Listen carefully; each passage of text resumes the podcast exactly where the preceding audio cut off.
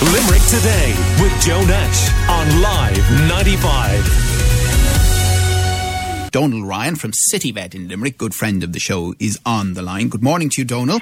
Good morning, Joe. How are you? Good. So, Donal, you want to mention harvest mites because yeah. we've seen a surge in recent weeks uh, with cats coming to you and other vets with a, a sudden onset of intense yeah. itching. Yeah. Well, well har- everybody knows what a harvest mite is, but it's a term that's not commonly used. Some people call them bloodsuckers. They're those tiny little spider like creatures that people see in windowsills and walls, and um, so so most people are aware of them. And you'll occasionally have somebody who'll admit when they were a child they squished them and they turned red. Um, but the larval stage of that creature is parasitic in the autumn, and that's why they're called harvest mites. Now, hopefully, Joe, we're towards the end of, or, or at the end of that season, but certainly they, they, they, they cause problems, certainly for us during the summer um, or, or the late summer, and particularly for cats. Because the funny thing is that a lot of people would have been in touch with us saying there were a huge number of wasps around over the last yeah, few weeks. Yeah. And indeed a lot of flies as well. So it seems to maybe have been the season for little bits and pieces and mites.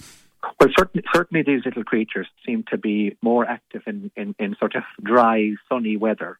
The rain seems to sort of affect them. Now, we've had a, we had a mix of both certainly throughout the summer, Joe. Where, where, but these little larvae swarm onto the skin and secrete digestive enzymes into the skin, and then feed on the resultant tissue. And when they're satisfied, they'll fall off in two or three days. But some cats in particular can be allergic to them. So they have caused huge problems around parts of the body where where there's very little hair, maybe the ears, the eyes, um, certain parts of the tummy area, and they're scattered all over the over the body, but they cause tremendous problems for them. And then, of course, cats in particular, and dogs, and they can occur in people. Um, that, that, that they, they cause a really, really intense skin problem. So they lick at themselves or chew at themselves and right. cause further problems. And, and Donal, what's the treatment? Well, well, there's no specific license. Well, I suppose it's important for us nowadays that we're using licensed products. So, so there's for, for any parasites. So there's no particular licensed product for, for these creatures, and in generally most most insecticides will kill them. Um, but but it, it's the skin damage that they cause that's the biggest issue for, for, for patients and the bigger biggest issue for old owners.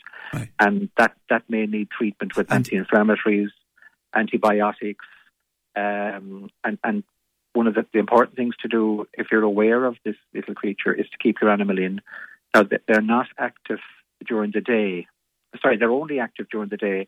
So in the, in the late evenings or, or early mornings, leaving, going for walks or leaving the animal out in the garden does help yeah. so that they're, they're out when these little creatures aren't as active as they would be in other times of the day. And do they cause any problems for humans? They can, yeah, yeah.